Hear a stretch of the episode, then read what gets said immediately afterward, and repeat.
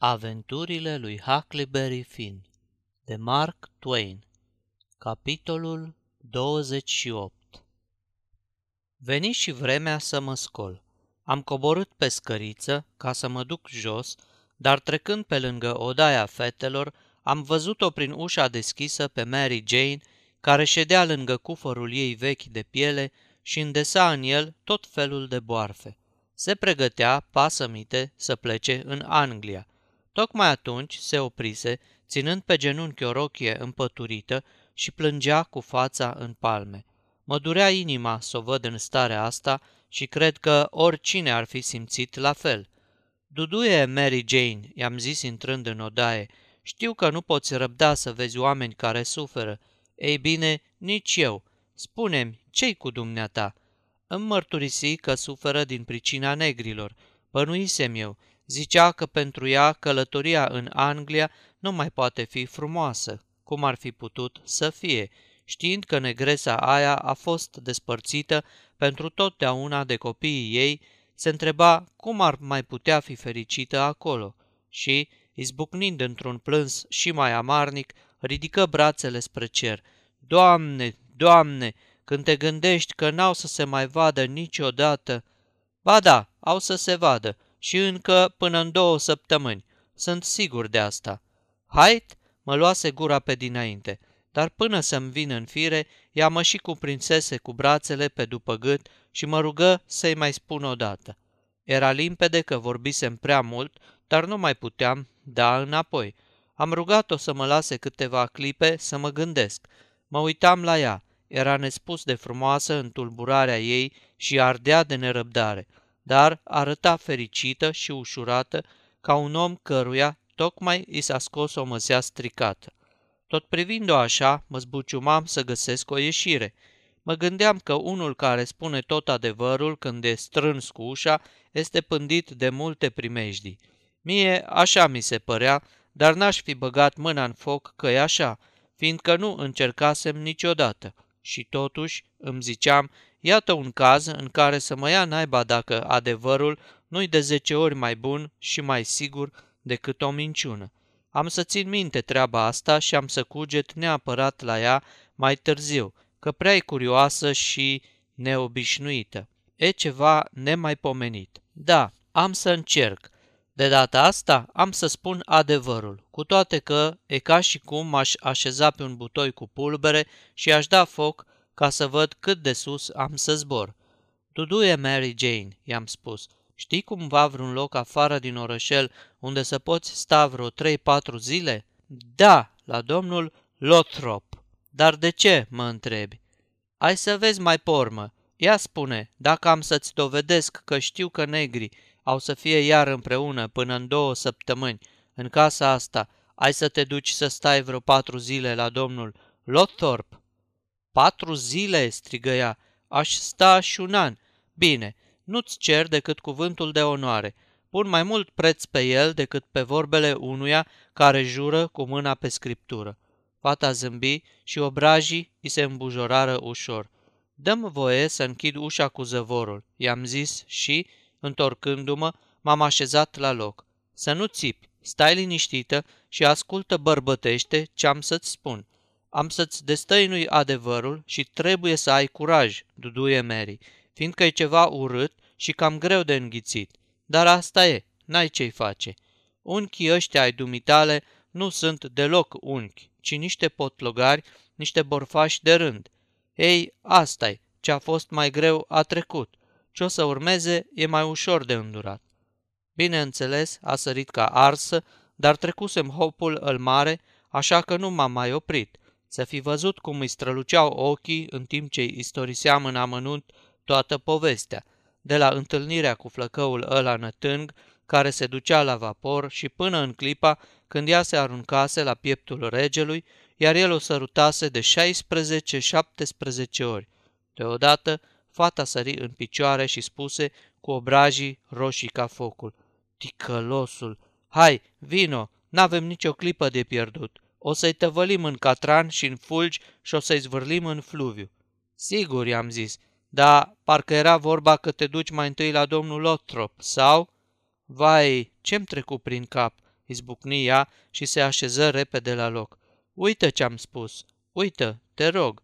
Ai să uiți, nu-i așa? Și își puse palma catifelată pe mâna mea, încât am jurat că mai bine mor decât să nu-i fac pe plac. Eram atât de tulburată încât am uitat făgăduiala. Spune mai departe și-ți jur că n-am să mai uit. Spune-mi ce să fac. Și o să mă supun orice mi-ai cere. Bine, uite ce Potlogarii ăștia sunt dați dracului și, vrând nevrând, trebuie să mai merg o bucată de vreme cu ei, mai bine să nu afli de ce. Și dacă te-ai apucat să-i dai în vileag, știu că oamenii m-ar scăpa din ghearele lor, dar mie de altcineva, de unul pe care nu-l cunoști și care ar fi în mare primejdie. Trebuie să-l salvăm și pe ăsta, nu-i așa? Așa că, deocamdată, nu-i putem da în vileag. Vorbindu-i astfel, mi-a venit o idee grozavă. Jim și cu mine am putea scăpa de tâlharii ăia doi dacă ar fi băgați la pușcărie chiar în târgul ăsta, însă n-avea rost să pornim cu pluta pe lumină, fără să mai fie cineva în afară de mine, care, la o adică, să poată răspunde la întrebări, așa încât nu-mi convenea să-mi pun planul în aplicare decât noaptea târziu. Aceasta este o înregistrare Cărțiaudio.eu. Toate înregistrările Cărțiaudio.eu sunt din domeniul public. Pentru mai multe informații sau dacă dorești să te oferi voluntar, vizitează www.cărțiaudio.eu. Uite ce duduie Mary Jane, i-am zis. Nu o să mai fie nevoie să rămâi așa de mult la domnul Lothrop. Stă departe? Cale de vreo patru mile de aici, în plin câmp. Nu-i rău. Te duci și stai acolo până la nouă, nouă și jumătate seara. Pe urmă, îl rogi să te aducă înapoi acasă, fiindcă ai ceva treabă. Dacă ajungi înainte de 11, aprinde o lumânare la fereastra asta. Așteaptă până la 11 și, dacă vezi că eu nu mă arăt, înseamnă că am plecat și că departe de orice primejdie. Te duci apoi și dai sfoară în țară și îi pui pe ticăloși la popreală. Bine, zise ea, așa am să fac. Și dacă se întâmplă să nu pot fugi și să fiu prins odată cu ei, spune-le oamenilor că eu ți-am dezvăluit totul dinainte și ia-mi apărarea. Mai e vorbă, sigur că o să te apăr. N-au să se atingă nici de un fir de păr de capul tău, spuse ea, cu nările fremătând și cu ochii strălucitori. Dacă izbutesc să plec, n-am să fiu de față ca să dovedesc că ticăloșii ăștia nu-s unchii voștri. Și chiar de-aș fi aici, tot n-aș fi în stare. Aș putea doar să jur că sunt niște pungași și niște trânturi. Atâta tot, măcar că nu-i de lepădat nici asta. Dar sunt alții care pot face mai mult și pe care lumea o să-i creadă mai degrabă decât pe mine. Am să-ți spun unde-i găsești. Dă-mi un plaivaz și o bucățică de hârtie. Uite, minunea regească, Brixville. Pune-o bine, vezi să nu o pierzi. Dacă judecătorii vor veni să știe ceva despre ei doi, să trimită pe careva la Brixville ca să spună că tâlharii care au jucat minunea regească au fost prinși și să aducă vreo câțiva martori. Până să zici pis, tot târgul ăla are să fie aici, domnișoară Mary. Cu o falcă în cer și cu una în pământ au să vie, zău așa. Socotind că acum totul e în regulă, i-am zis, să nu-ți pese de licitație, lasă-i să o țină. Până mâine n-au să poată cere nimănui bani pentru lucrurile vândute, ca așa obiceiul, și n-au să se care ei de aici fără bani, fii pe pace. Și după cum am brodit noi lucrurile, vânzarea nu face două parale, iar ăia n-au să pună mâna pe niciun gologan. La fel și vânzarea negrilor. Nu e o vânzare după lege, iar negrii au să se întoarcă în curând, iar până una alta, pungașii, n-au să poată încasa banii. Zău, domnișoară Mary, au intrat rău de tot la apă, tâlharii. Bine, zise ea, acum mă duc la masă și numai decât după aia plec la domnul Lothrop. Nu, așa nu-i bine, domnișoară Mary Jane. Trebuie să pleci înainte de masa de dimineață. De ce? Da, de ce crezi că vreau să te duci acolo, domnișoară Mary? Păi nu știu, nu m-am gândit la asta. Ea spune, de ce? Pentru că n-ai obrazul de toval, ca alții. Pe chipul matale se poate citi ca într-o carte și slovele sunt așa de groase că le poate citi oricine de la o poștă. Crezi cumva că ai putea da ochi cu unchii matale când vor veni să-ți spună bună dimineața și să te sărute, fără ca... Taci, taci, bine, am să plec înainte de masa de dimineață cu dragă inimă, dar să-mi las surorile cu ăștia? Lasă, nu te gândi la ele. Trebuie să mai rab de puțin. Dacă ați plecat tu strele, ăia ar intra la bănuială. Nu vreau să-ți vezi nici surorile, nici pe ăia, pe nimeni din Târgușor.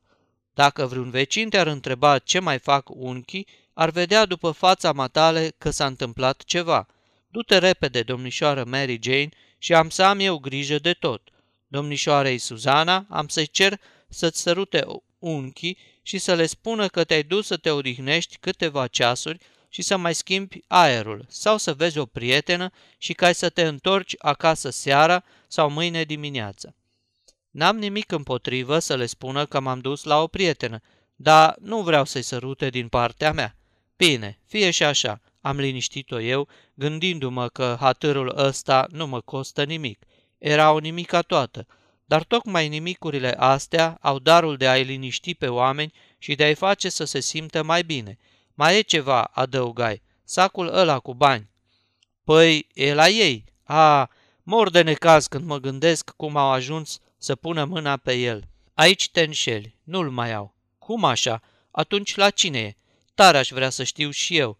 Într-o vreme îl aveam chiar eu, după ce îl șterpelisem de la ei ca să ți-l dau matale. Știu unde l-am ascuns, dar mă tem că nu mai e acolo. Îmi pare nespus de rău, domnișoară Mary Jane, crede-mă, dar am făcut tot ce am putut, îți jur. Erau cât pe ce să mă prindă și de aia l-am ascuns unde s-a nimerit și apoi am șters-o. Dar nu era o ascunzătoare bună. Ah, încetează, nu te mai învinovăți atâta, nu-ți dau voie, nu ești tu de vină, n-aveai încotro. Dar, spune-mi, unde l-ai ascuns? Nu voiam să-i aduc iar aminte de durerea ei și nu mă răbda inima să rostesc o vorbă care i-ar fi amintit iarăși de mortul ăla așezat în coșciug cu sacul de bani pe pântec. Domnișoară Mary Jane, i-am zis, după câteva clipe, mai bine nu-ți spun unde l-am ascuns, dar am să-ți scriu pe o bucățică de hârtie și, dacă vrei, o poți citi în drum spre domnul Lothrop. Ce zici, e bine așa? Da, da. M-am apucat și am scris cele ce urmează. L-am ascuns în coșciug. Se afla acolo ieri noapte când ai venit să-l bocești pe mort. Eu eram după ușă și mi se rupea inima văzându-te, domnișoară Mary Jane. Mi s-au umezit ochii amintindu-mi cum plânsese acolo, singură în noapte, sub același acoperiș cu împielițații ăia care își băteau joc de ea și o jefuiau. Când i-am dat hârtiuța împăturită, am văzut că și ochii ei erau plini de lacrimi. Îmi strânse mâna cu putere și îmi zise, La revedere! Am să fac în tocmai cum mi-ai spus și dacă nu ne vom mai vedea niciodată, să știi că n-am să te uit. Mă voi gândi adesea la tine și mă voi ruga pentru sufletul tău. Și plecă. Auzi, să se roage pentru sufletul meu. Dacă m-ar fi cunoscut cât de cât, nu și-ar mai fi luat pe cap o asemenea corvoadă, dar cred că ar fi făcut-o și în cazul ăsta, fiindcă așa era felul ar fi fost în stare să se roage și pentru Iuda. Când își punea în gând ceva, s-a isprăvit. Nu mai putea opri nici în ruptul capului.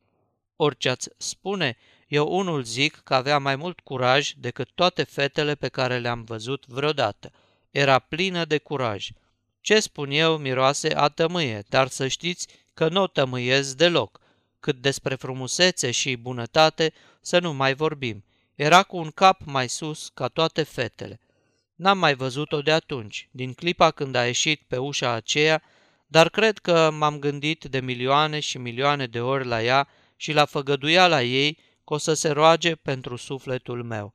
Și, zău așa, dacă mi-ar fi dat vreodată prin gând că ar folosi la ceva să mă rog pentru ea, să mor că m-aș fi rugat. Mary Jane a ieșit pe semne pe ușa din dos, nu sunt sigur, fiindcă Nimeni n-a văzut-o când a plecat. Cum am dat ochii cu Suzana și buza de iepure, le-am zis, Cum îi cheamă pe ăia de peste râu, la care vă duceți uneori în vizită? Care din ei, că mai mulți, dar mai des mergem la proctori, răspunse ele. Da, ăsta e numele, mai mai să-l uit. Domnișoara Mary Jane m-a rugat să vă spun că s-a dus de grabă acolo, fiindcă unul din ei s-a îmbolnăvit. Care din ei? Nu știu, adică am uitat, dar cred că-i... Doamne păzește, nu cumva e Hana? Îmi pare rău, dar chiar despre ea e vorba. Dumnezeule, și era sănătoasă tun săptămâna trecută. Era o bolnavă? Nici nu vă închipuiți. Domnișoara Mary Jane zicea că au stat la căpătâiul ei toată noaptea și se crede că nu mai duce decât vreo câteva ceasuri. Vai, ce groaznic! Da, ce are? Nu mi-a dat prin gând nimic serios, așa că le-am spus gâlci. Să-i o spui lui Mutu, nu se stă la căpătâiul unuia bolnav de gâlci.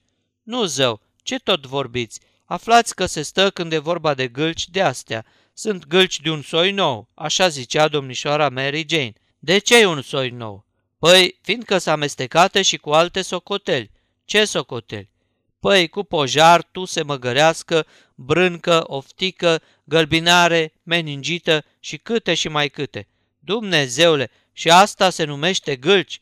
Așa spunea domnișoara Mary Jane. Bine, dar de ce îi zice gâlci pentru numele lui Dumnezeu? Păi, fiindcă tocmai de gâlci e vorba, cu asta și începe. Prostii, e ca și cum cineva și-ar scrânti degetul, îl mare de la picior, ar lua o travă, ar cădea într-un puț și ar frânge gâtul și apoi și-ar zbura creierii, iar altcineva, întrebând cine l-a omorât, ar afla de la un neghiob că omul a murit fiindcă și-a scrântit degetul. Ar fi o nerozie. Tot așa și cu gâlcile astea. Ia zi, se ia? Dacă se ia, auzi întrebare. Dar o grapă se ia de tine când ai peste ea noaptea. Dacă nu te agăți de unul din dinții ei, te agăți de altul, așa Și nu poți scăpa de dintele ăla fără să răstorni grapa peste tine. așa și cu gâlcile. Și zău că s-o grapă parșivă de tot. Când te agăți de ea, nu mai scapi. E groaznic, oftă buza de iepure. Mă duc la nenea Harvey și... Da, da, du-te repede, i-am spus. Să fiu în locul matale, n-aș mai zăbovi o clipă. De ce spui asta? Gândește-te puțin și ai să pricepi. Nu-i așa că unchii matale trebuie să se înapoieze cât mai degrabă în Anglia? Și crezi că sunt așa de hapsâni încât să plece, lăsându-vă să veniți singure după aceea? Doar știi că au să vă aștepte. Până aici e bine. Unchiul Harvey e preot, nu-i așa? Foarte bine. Credeți oare că un preot ar fi în stare să mintă pe capitanul unui mare vapor? Și pentru ce, mă rog? Ca să-l înduplece să o primească la bord pe domnișoara Mary Jane? Știți bine că n-ar fi în stare de așa ceva. Și atunci, ce o să facă? O să spună, îmi pare rău, dar biserica mea va trebui să se descurce cum știe – căci nepoată mea s-a molipsit poate de gâlcile astea extra și sunt dator să rămân aci și să aștept trei luni până ce o să se poată vedea dacă s-a molipsit sau nu cu adevărat. Dar nu face nimic. Dacă crezi că e mai bine să te duci să-i spui lui nenea Harvey, ce tot vorbești? Când am putea petrece de minune în Anglia, să ne pierdem vremea aici așteptând să vedem dacă Mary Jane s-a molipsit sau nu. Da, nerod mai ești. N-ar fi mai bine să dați de veste prin vecini? Alta acum. N-ai pereche de tont ce ești. Nu-ți dai seama că ar umple tot târgul? Îl mai bine e să nu spunem nimănui nimic. S-ar putea să aveți dreptate. Da, așa e. Cred totuși că ar trebui să-i spunem unchiului, Harvey, că Mary a ieșit să se plimbe puțin, nu de alta, dar s-ar putea să fie îngrijorat. Da, da, domnișoara Mary Jane mi-a zis – Roagă-le pe fete să-i sărute pe nenea Harvey și pe nenea William și să le spună că m-am dus pe malul ălalalt la domnul, cum naiba le zice bogătașilor ălora de care tot pomenea unchiul vostru Peter. E vorba de ăia care... Aha, poate familia Upthorpe, așa-i? Da, da, ce pacostei și cu numele astea, una, două îți ies din cap. Da, zicea să le spuneți că s-a dus să-i roage pe Upthorpe să vină la licitație și să cumpere ei casa, nu alții, fiindcă așa ar fi vrut și unchiul Peter.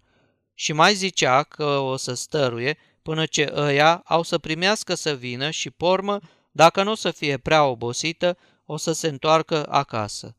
Iar dacă o să fie prea obosită, o să se întoarcă abia mâine dimineață și vă mai roagă să nu pomeniți nimic despre proctori, ci numai despre aptorpi. Și nu o să fie nicio minciună, fiindcă tot o să se ducă acolo ca să le vorbească în legătură cu casa. Chiar ea mi-a spus-o, zău. Bine, ziseră ele și se duseră după unchilor ca să-i sărute și să le spună povestea. Acum totul era în regulă. Știam că fetele n-au să sufle o vorbă, pentru că mureau să plece în Anglia, iar regelui și ducelui le convenea ca Mary Jane să fie cât mai departe și să se ocupe de vânzarea casei decât să stea pe aici, aproape de doctorul Robinson. Eram foarte mulțumit, gândindu-mă că potrivisem lucrurile cum nu se putea mai bine. Nici Tom Sawyer nu le-ar fi brodit mai strașnic. Firește că el ar fi pus ceva mai mult stil, dar eu unul nu prea mă pricep la asta, fiindcă îmi lipsește deprinderea. Vânzarea a avut loc în piața târgului și a ținut mult de tot, lungindu-se până către seară. Bătrânul stătea lângă prețăluitor, mai smerit ca oricând și din când în când trântea câte un cuvințel din Evanghelie sau câte o cugetare pioasă, în vreme ce ducele se foia pe lângă el și gângurea necontenit ca să înduioșeze lumea. Se vedea că își dă toată osteneala. În curând nu mai rămase nimic de vânzare, afară de un petic de pământ din cimitir. Nu s-au lăsat până nu l-au vândut și pe acela. N-am pomenit căpcăun mai hulpav ca regele ăsta. Voia să înghită totul.